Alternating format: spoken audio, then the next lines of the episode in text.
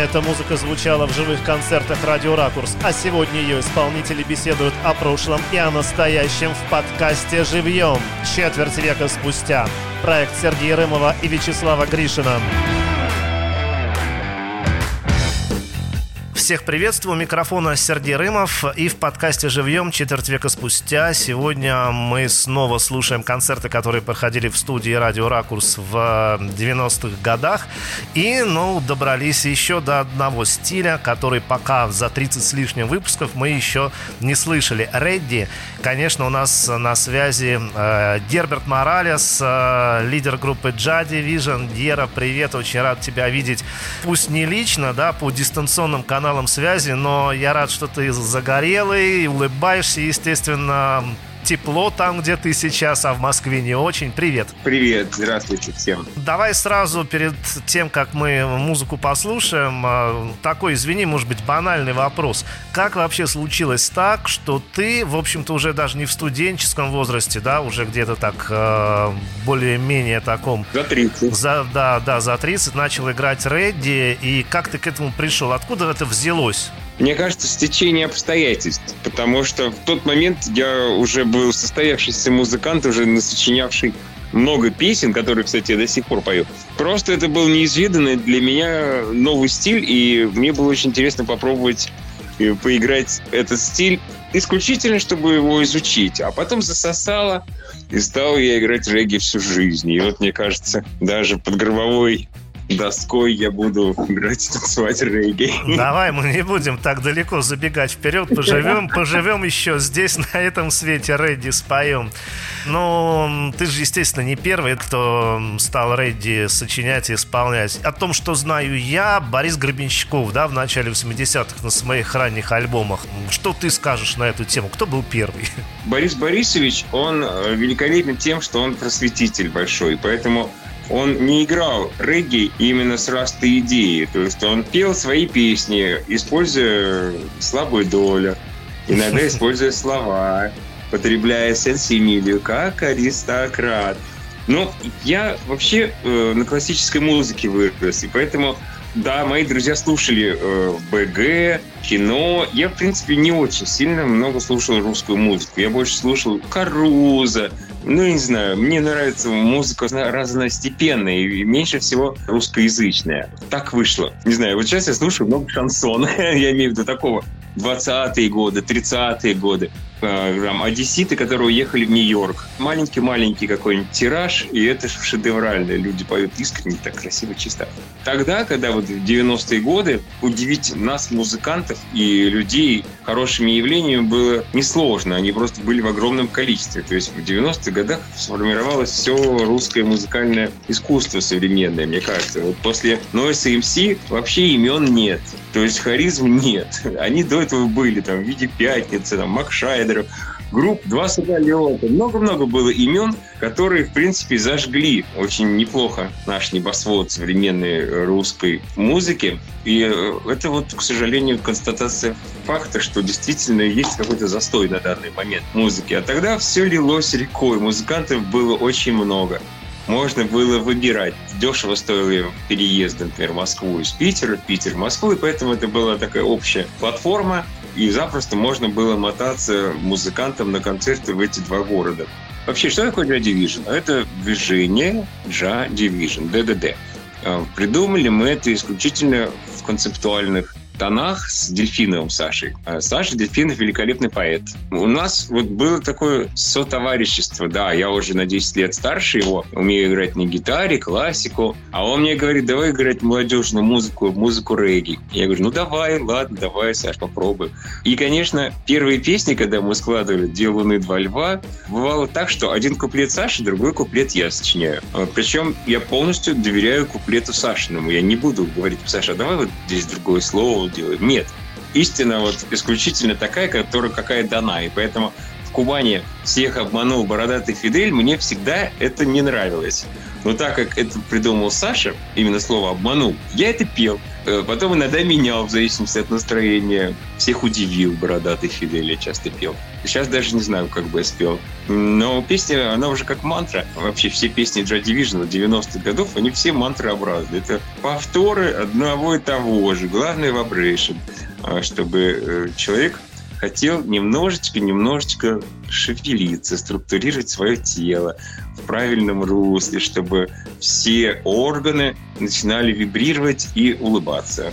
Мы должны улыбать можно больше людей. Скажи, а ты помнишь самый первый концерт Джа Division? На нем какие-то вот легенды до сих пор ходят. Да, да, в доме журналиста был играть комитет охраны тепла. Комитет не приехал, а зато там ходил Борис Борисович, я видел его. И мы с программой из пяти песен играли в зале густо наполненным панками. Э, раз еще не было. То есть, может быть, была одна-две шапочки. Пять песен мы сыграли, овации, все хотят еще. И как ни в чем не бывало, мы начали опять первую, вторую, третью. Так мы сыграли программу два раза подряд.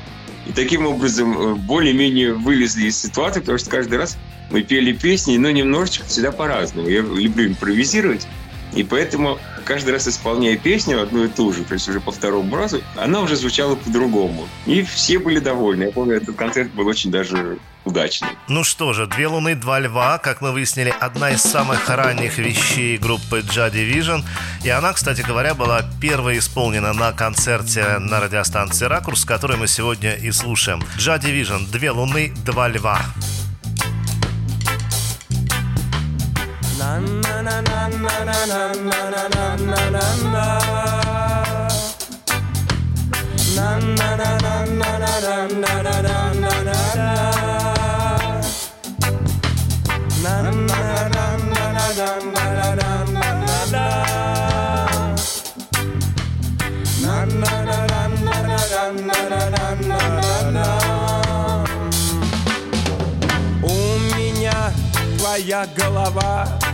в небе движется твоя голова. У меня твоя голова. В небе движется твоя голова. Две луны, два льва, льва, льва Две луны, два льва, льва, льва Две луны, два. Льва, льва, льва Две луны, два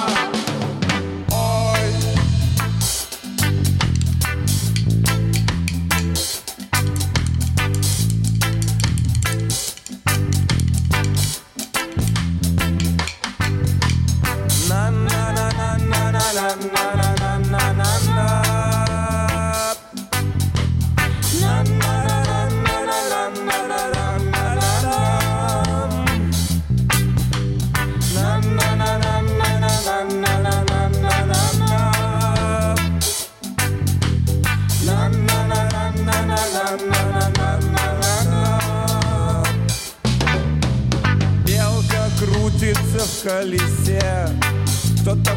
выходит на шоссе, кто? Белка крутится в колесе Кто-то выходит на шоссе, кто? Зеленый два льва, льва, льва Зеленый два льва, льва, льва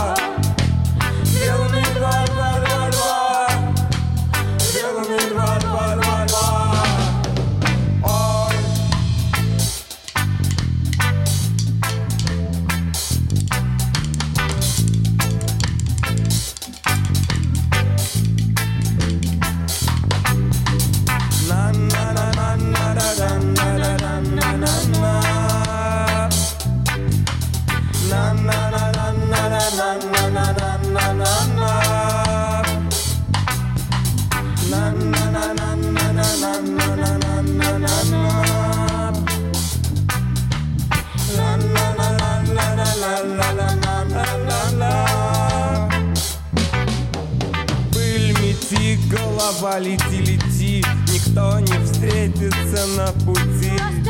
Пыль мети, голова лети. Никто не встретится на пути. Белуны два льва, льва, льва Белуны два льва, льва, льва Белуны два льва, льва, льва Белуны два льва, льва, льва Ой. Get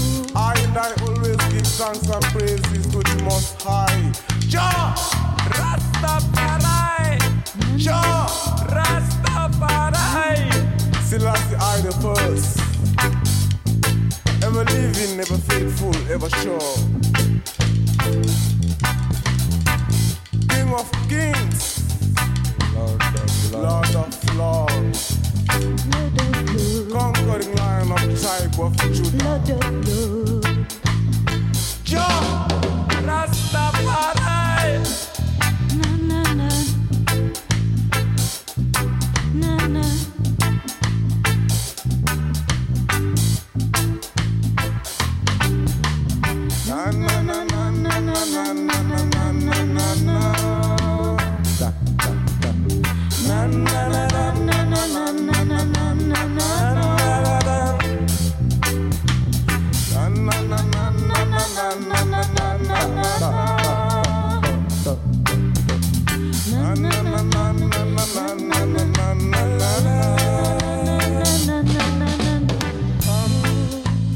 Тех, кто интересуется, могу сказать, что концерт э, Джа Division на радио Ракурс был 30 апреля 95 года. Две луны, два льва. Э, Герберт Моралес у нас э, на связи. И, ну вот, э, Гера, ты уже упомянул, да, Сергея Олди. Мог бы в двух словах сказать, он раньше же тебя, да, начал тоже заниматься рейди? В какой-то степени он тебя немножко учил? Да, да. Но Сережа учил скорее образу жизни. Он играл слабую долю на гитаре очень круто, и ее не повторить. Я ее вот именно так, как он с этим пристукиванием, я ее не сыграю. Я придумаю свои э, виды игры на гитаре слабой доли.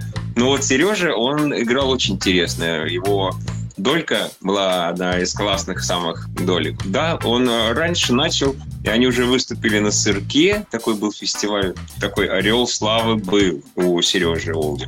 Мне как раз вот Дельфинский, ты и говорил в 91 году, Гера, давай как Олди играть, да. А мне очень не нравилось, что там много мата. Я реально просто не входило это все. Я понимал, что это вообще какое-то отдельное искусство. Я думаю, что комитет Олди — это, конечно, не совсем регги. Он сам себя считал панком, и поэтому, когда мы ходили на радиостанции, он всем передавал привет. Это Егору Летову и всем панкам во всей Руси. Я так понимаю, что отчасти его образ жизни это все-таки был панковский образ жизни. Хоть он иногда он и носил дреды, были у него косички, я помню, шапочки все эти красные, желтые, зеленые. Ну вот к траве он относился так себе, он не, не любил траву. А скажи, правда, что Олди тебе дреды заплетал, первый заплел? Да, да, да, да, так и было. Причем это все какое-то мистическое стечение обстоятельств. Дредики реально заплетены руками на тот момент лучших русских регги-музыкантов. А ты участвовал в записи э, Комитета охраны тепла, да? То есть как-то вот к единственной пластинке ты был причастен?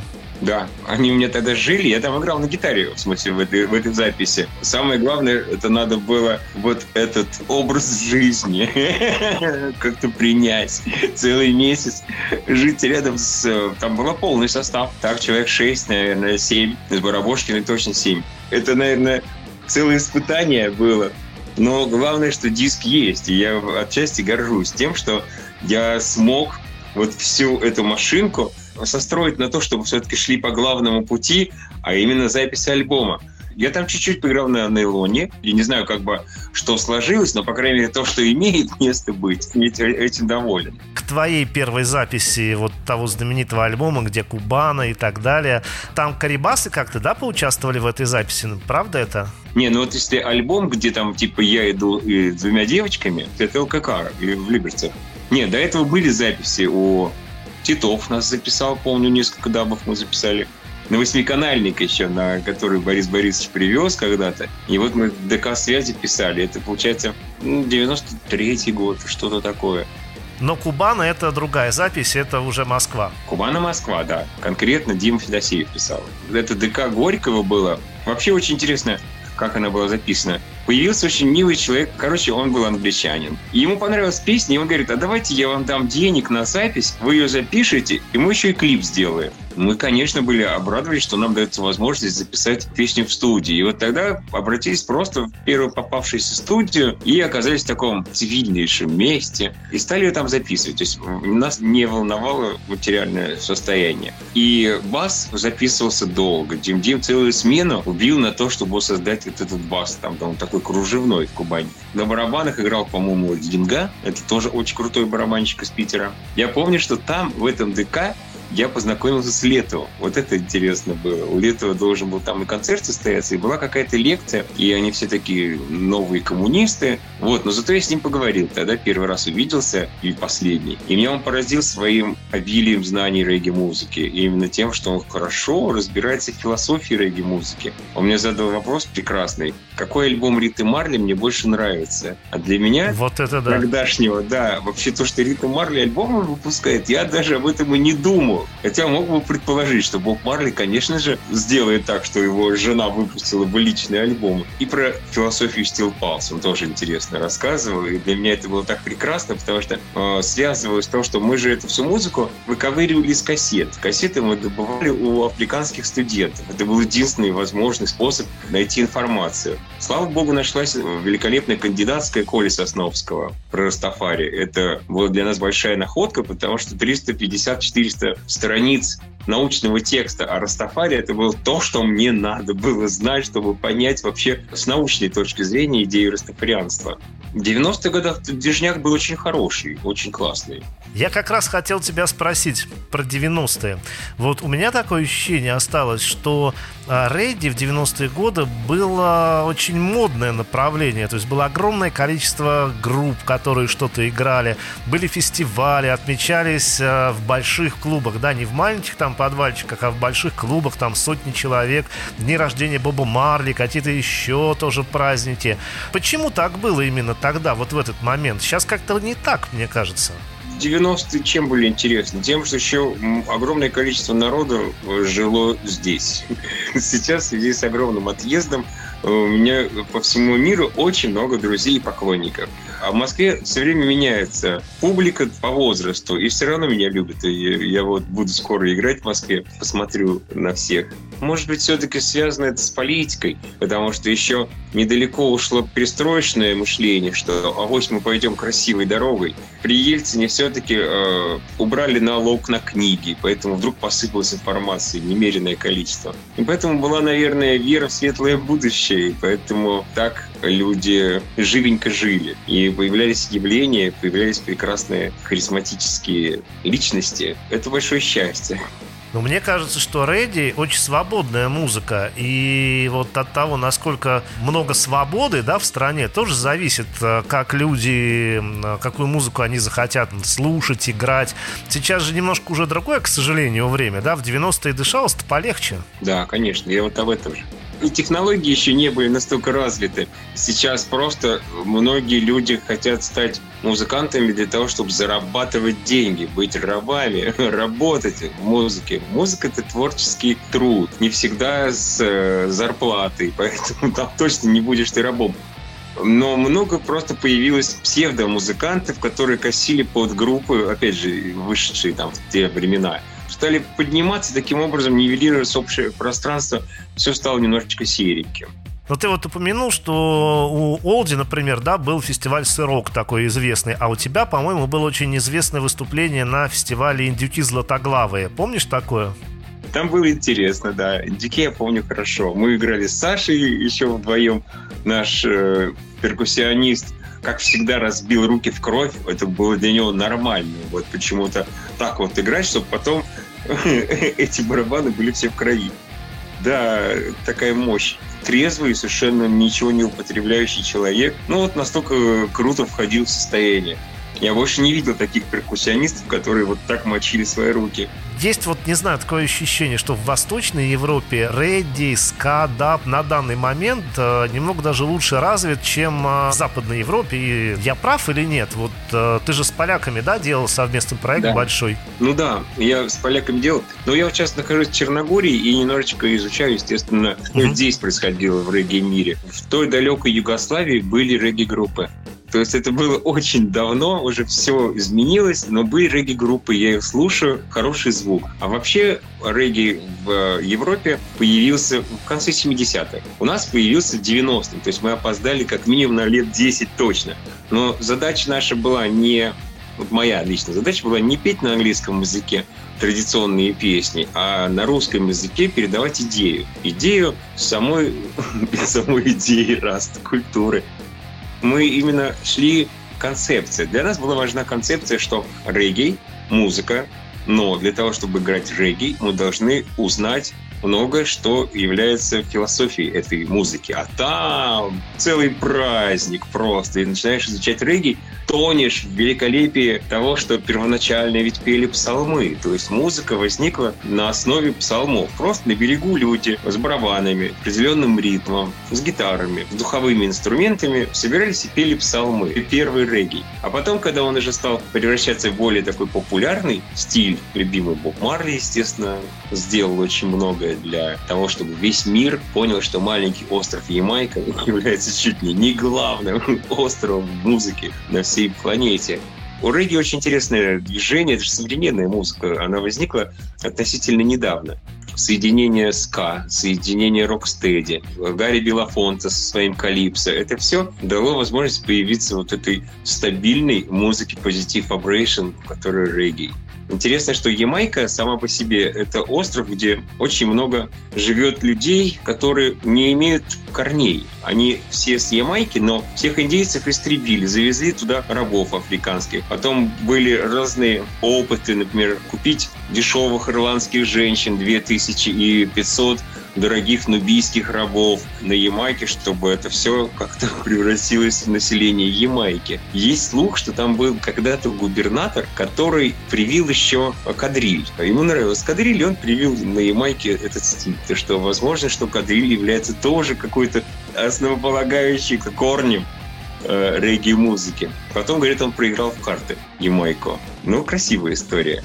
Ну, Боб Марли, понятно, да, это вот фигура, я не знаю, если сравнивать с рок-н-роллом, ну, как Элвис Пресли, да, король э, рейди, король рок-н-ролла. Но, кстати, многие, вот я слышал, считают, что Боб Марли, ну, он немножечко как бы э, в такую в популярную сторону рейди пропагандировал, как, в общем-то, и Элвис, наверное, да, в э, какой-то степени рок-н-ролл сделал из такой корневой музыки более популярным. Вот как ты согласен с такой точкой зрения?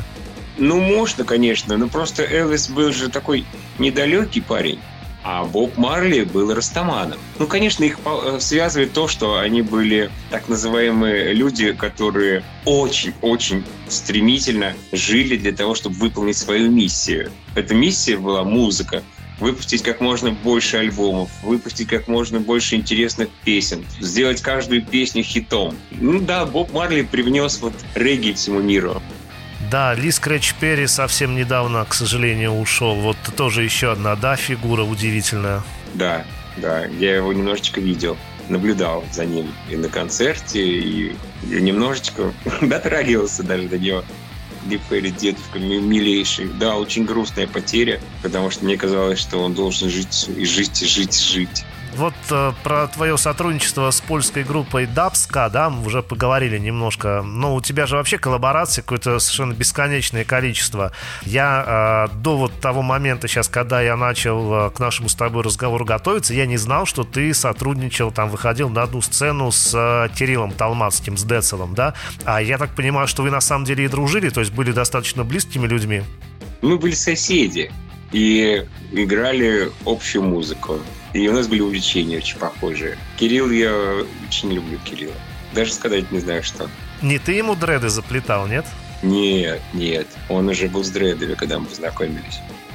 Но еще одна такая удивительная запись э, в YouTube, которая тоже у меня произвела впечатление, это твое исполнение Кубаны с металлистами, да, Казускома. А, да, да, а, совершенно удивительное. Как вот это получилось, расскажи. Это какая-то мистика, потому что этот фестиваль организовывали хорошие люди, которые все-таки стараются развивать у нас музыкальную культуру. Интересно, что мы встретились с ними, два раза порепетировали, я примерно понял, что получится. Но самое интересное, что во время исполнения песни песни, прям там, в этот момент, когда я стою на сцене, я пою а, про Фиделя, а сам про себя думаю, а вот что будет, когда он умрет? Как я буду петь про него уже ушедшего из этой жизни. А на следующее утро вдруг я узнаю, что он умер.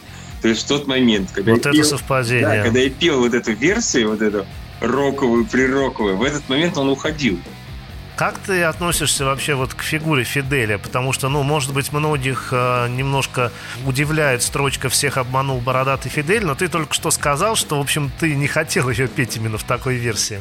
У меня кубинские корни. И поэтому мама моя любительница революции. И у нас, естественно, висел портрет Че Гевара. Естественно, фотография Фиделя была. Первое, наверное, мое слово, потому что мама мне носила, и она все время показывала на портрет и говорила «Че?». И, наверное, возможно, что первое мое слово было не мама, а че. Ну, это все детство. Я даже не знаю.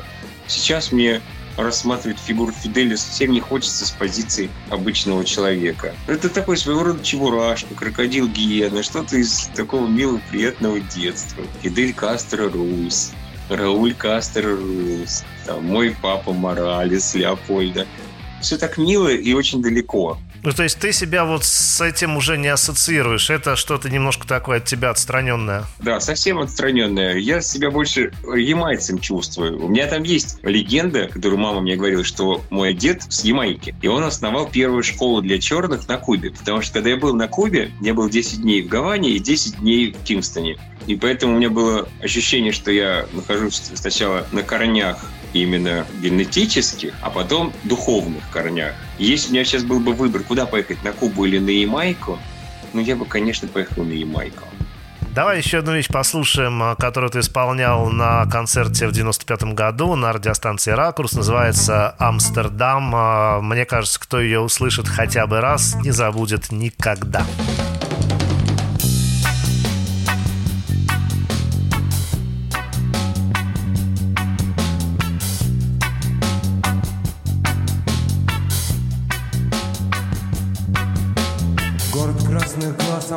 Амстердам, Амстервада Город красных глаз, Амстердам, Амстервада Город красных глаз, Амстердам, Амстервада Город красных глаз, Амстердам, Амстервада Милая моя, беспокойно, милая.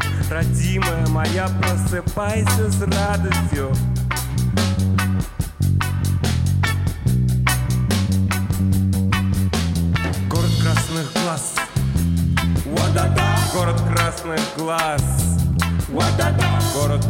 красный Город красный глаз Милая моя, спи спокойно, милая. Милая моя, спи спокойно, милая. Любимая моя, просыпайся с радостью. Город красных глаз Город красный глаз Город красный глаз Город красный глаз. А-ла-ла-ла-ла-ла-ла-ла. А-ла-ла-ла-ла-ла-ла-ла. А-ла-ла-ла-ла-ла-ла-ла. А-ла-ла-ла-ла-ла. Красных глаз Амстердам, Амстер, да Город красных глаз Амстердам, Амстер, да Город красных глаз Амстердам, Амстер, да Город красных глаз Амстердам, Амстер, да Милая моя, спи спокойно, милая, родимая моя, просыпайся с радостью, милая моя, спи спокойно, милая, родимая моя, просыпайся рядышком, город красных глаз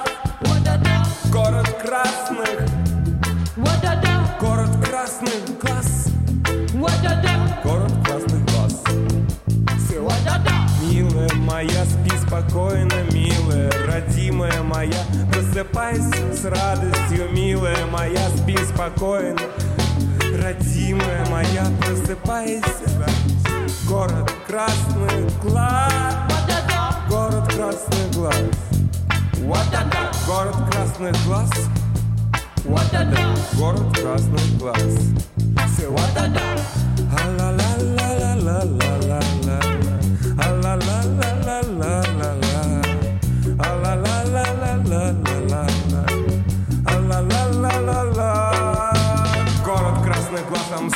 Амстер, город красных глаз, Амстердам, Амстер, город красных глаз, Амстердам, Амстер, город красных глаз, Амстердам, Амстер, Милая моя, просыпайся с радостью, милая моя, спи спокойно, милая родимая.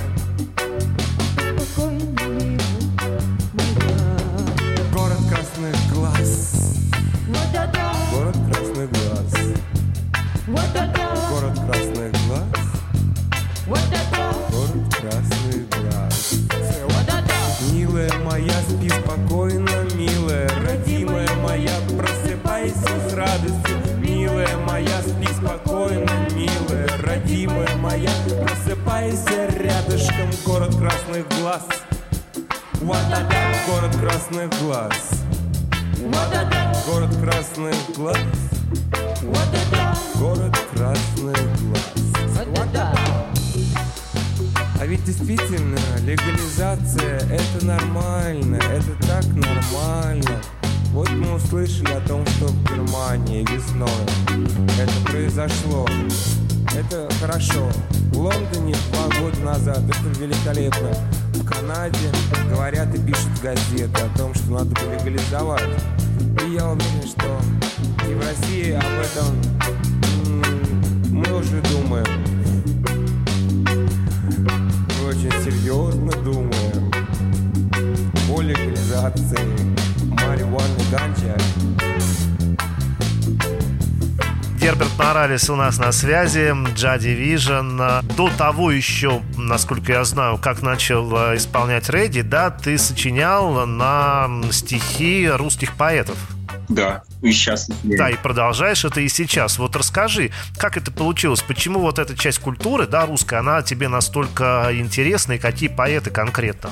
Ну, просто когда я был маленький, то есть мне когда было там лет 16-17, я чувствовал, что мне необходимо знать поэзию, потому что я уже понимал, что мое предначертание — это сочинять песни. Я это уже чувствовал, я уже играл парочку аккордов, возможно, что я уже что-то пытался сочинять, но тогда вот был период, когда надо было искать на ксероксах или там в хороших библиотеках. Хороших поэтов того времени, не знаю, Гумилева, я сейчас просто в разброс.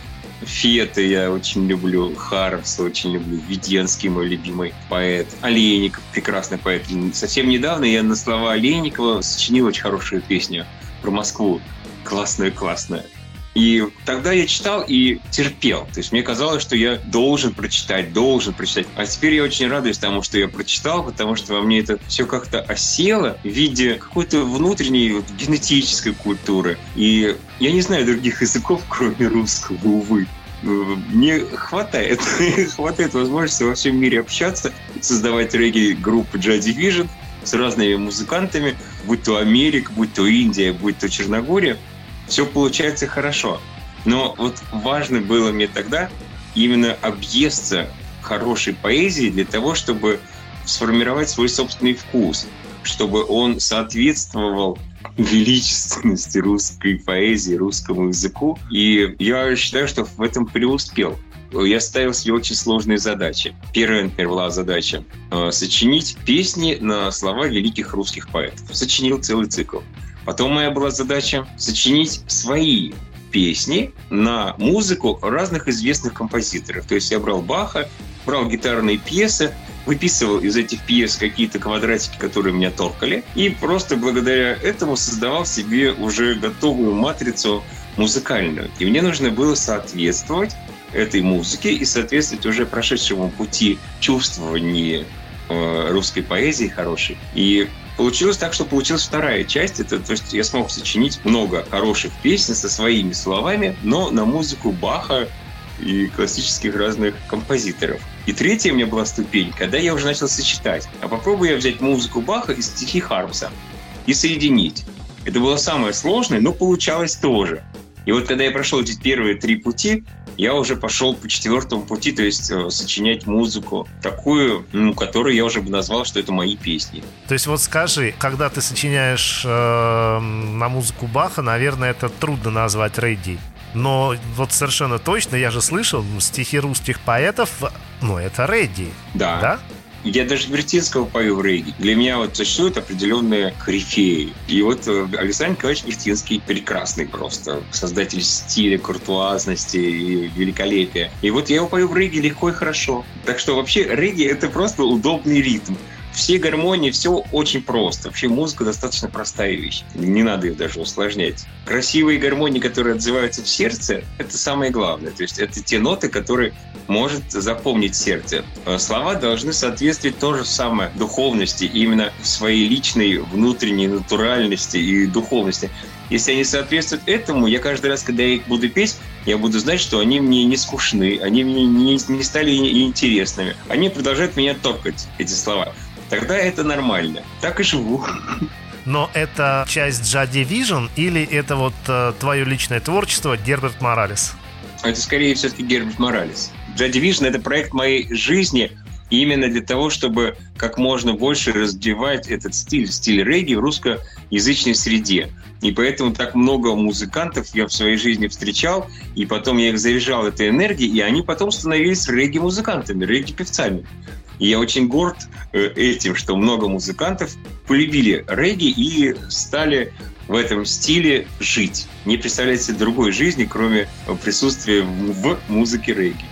Ты долго, последовательно поддерживаешь движение Legalize, и это понятно. Но когда в 90-х годах об этом говорилось, ну, это, в общем, была какая-то такая перспектива довольно абстрактная. А в России она такой абстрактной и остается по сей день. Но есть страны, есть отдельные штаты в Америке, да, где употребление марихуаны, оно легализовано. Вот ты наверняка следишь за этим. Что можешь сказать? Насколько, вот на твой взгляд, твои какие-то ожидания оправдались, да, что вот в отдельных штатах или отдельных государствах э, марихуана разрешена, и вот что-то хорошее происходит? Конечно, первоначально она стала легализовываться благодаря медицинским показаниям. То есть это прежде всего хороший медицинский препарат, который реально нужно прописывать определенным людям. А то, что вот рекреационные э, легалайз, то есть э, все, кто хотят, могут купить, ну, это значит, общество созрело, появилась культура потребления, э, люди стали понимать, чем суть этой самой минимальной затяжки. Трава помогает тоньше чувствовать фальш. То есть и музыкантам она помогает, которые, например, импровизируют. Я бы не рекомендовал, например, кто с ритмом работает, басистом, барабанщиком, лучше им не курить, по крайней мере, до концерта. А тем, которые играют соло на гитарах, да пожалуйста, или там вокальные соло, им можно.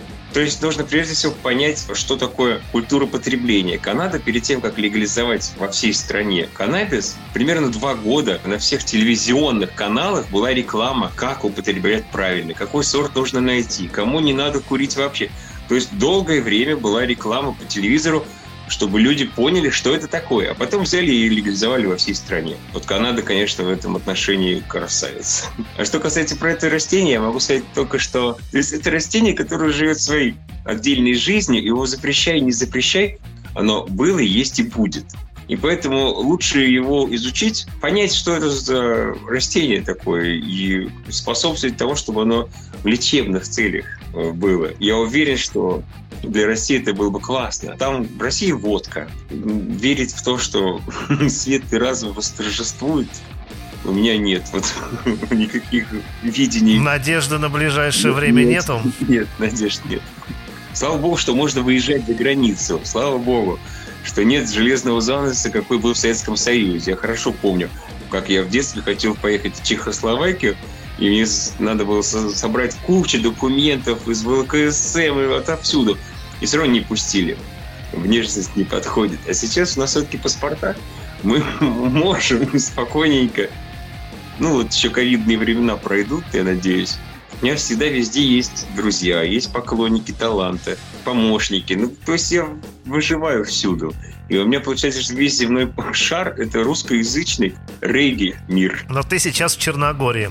Достаточно долго, да, насколько я понимаю, вот с начала года уж точно. Это с ковидом связано, что ты там, ну вот, э, надолго подвис? Или просто тебе сейчас э, хорошо в конкретном месте и что уезжать-то? И то, и то, наверное. С ковидом, конечно, много что связано. С ковидом я попал в Индию, там целый год прожил, когда все началось.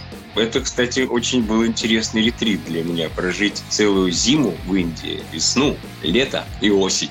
И здесь также получилось в Черногории. Ну, во-первых, потому что в России я прежде всего являюсь исполнителем. То есть я играл бы концерты, а концерты сейчас не очень, из-за, опять же, из-за ковида, но еще и медик. И поэтому я э, считал, что мне надо некоторое время поменьше э, создавать тусовку ради общего здоровья. Я не поехал на фестивале в прошлом году именно для того, чтобы не быть ну, источником опасности. Сейчас уже все ясно. Кто хочет жить, идут там вакцинируются. Кто не хочет вакцинироваться, как-то по-другому живут.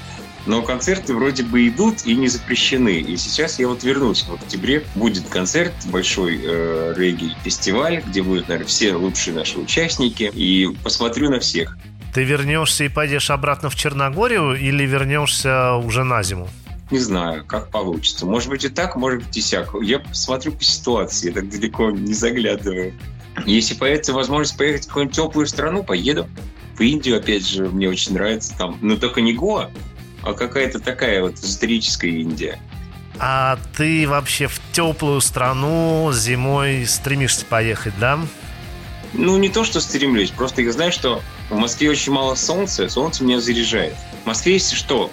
Есть дом, есть родина. То есть ты там можешь запереть свою железную дверь и быть в своем бункере. Это достаточно круто не обязательно из нее выходить. Хоть я и живу в самом центре, напротив артплея, не могу, конечно, выйти ради прикола за хлебом, но это будет сразу же встречи с хорошими людьми. Привет, вы давно не виделись, ой, пойдем на парк зайдем и так далее, и так далее. Но, с другой стороны, родин там, где ты спишь, где ты проснулся. Так что я не знаю такие далекие планы, что будет зимой, ноябрь, декабрь. У тебя, по-моему, до ковида готовился альбом. Ну, по крайней мере, ты об этом писал в Фейсбуке. Так и было? Удалось с ним что-то или отложен пока? Альбом даже, я бы сказал, записан. Там все дело в том, что первоначально мы записали материал легко, красиво и быстро, но по законам подлости нашего звука-инженера полетел жесткий диск, и он не смог его починить. И у нас получается, что первая запись была холостую. Ладно, мы собрались с духом и сделали все то же самое, но по второму разу. Записали э, альбом. И он получился хорошим технически, все нормально, но немножечко не таким душевным, как был первый раз, потому что все-таки первый раз больше было выхлопа, а второй раз было больше профессионализма. Он так и завис в воздухе.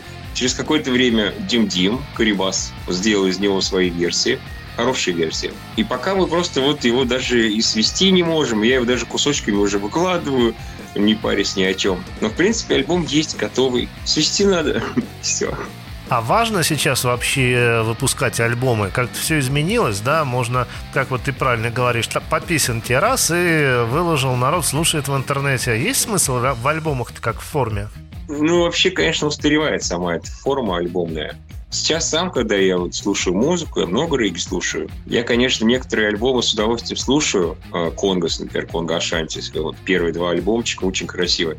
Но, с другой стороны, я с удовольствием посмотрю Лив. То есть, если интересна какая-то культура, то YouTube вперед и посмотреть живые выступления. Тогда можно увидеть улыбки, кто как музыканты улыбается, как выглядит осанка, очень важно. Ну, то есть можно увидеть такие всякие мелочи, которые меня торкают. Мне интересно это. А сами альбомы, даже сама идея альбома, она уже немножечко устарела. Там обязательно должно быть там два хита и что-то обязательно не хитовое. А я считаю, что все должно быть хитовое. Поэтому что альбом, что одна песня, лишь бы улыбнулся человек. Если он улыбнулся, если ему стало внутренне тепло, и он еще, может быть, даже чуть-чуть пораскачивался, вошел в вайп, то эта задача выполнена.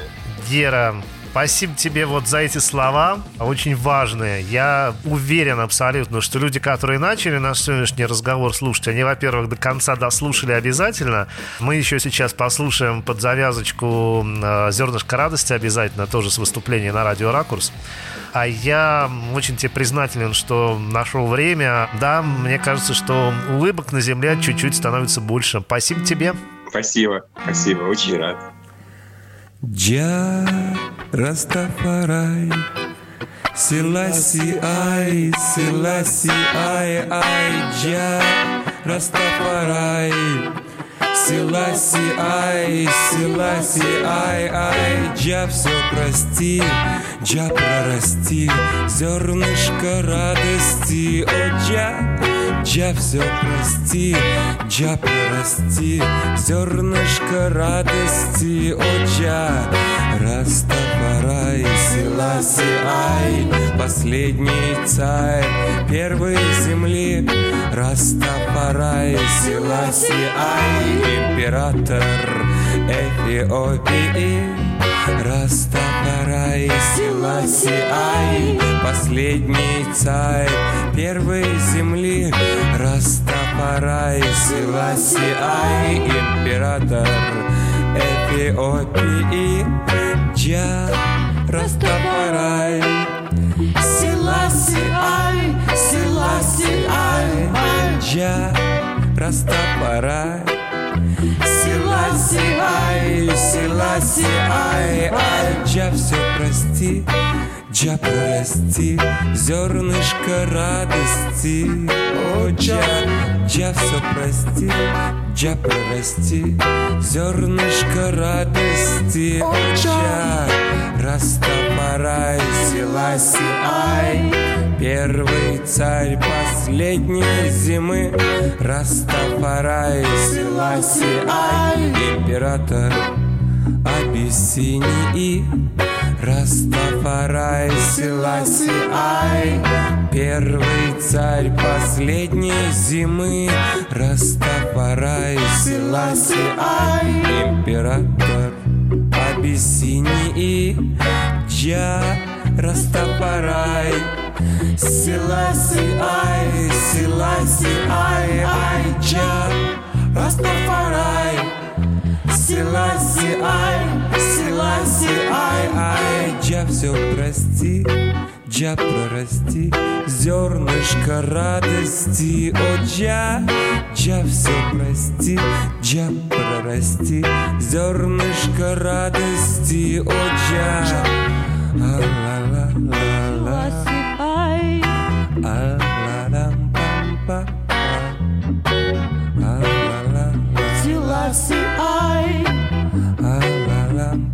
А-ла-ла-ла-ла. Джа Растафарай Силаси, ай, Силаси, ай, ай, Джа, Растафарай. Силаси, ай, Силаси, ай, Ай, Джа, все прости, Джа, прорасти Зернышко радости. Джа, все прости, Джа, прорасти Зернышко радости. О, Джа, Джа, Джа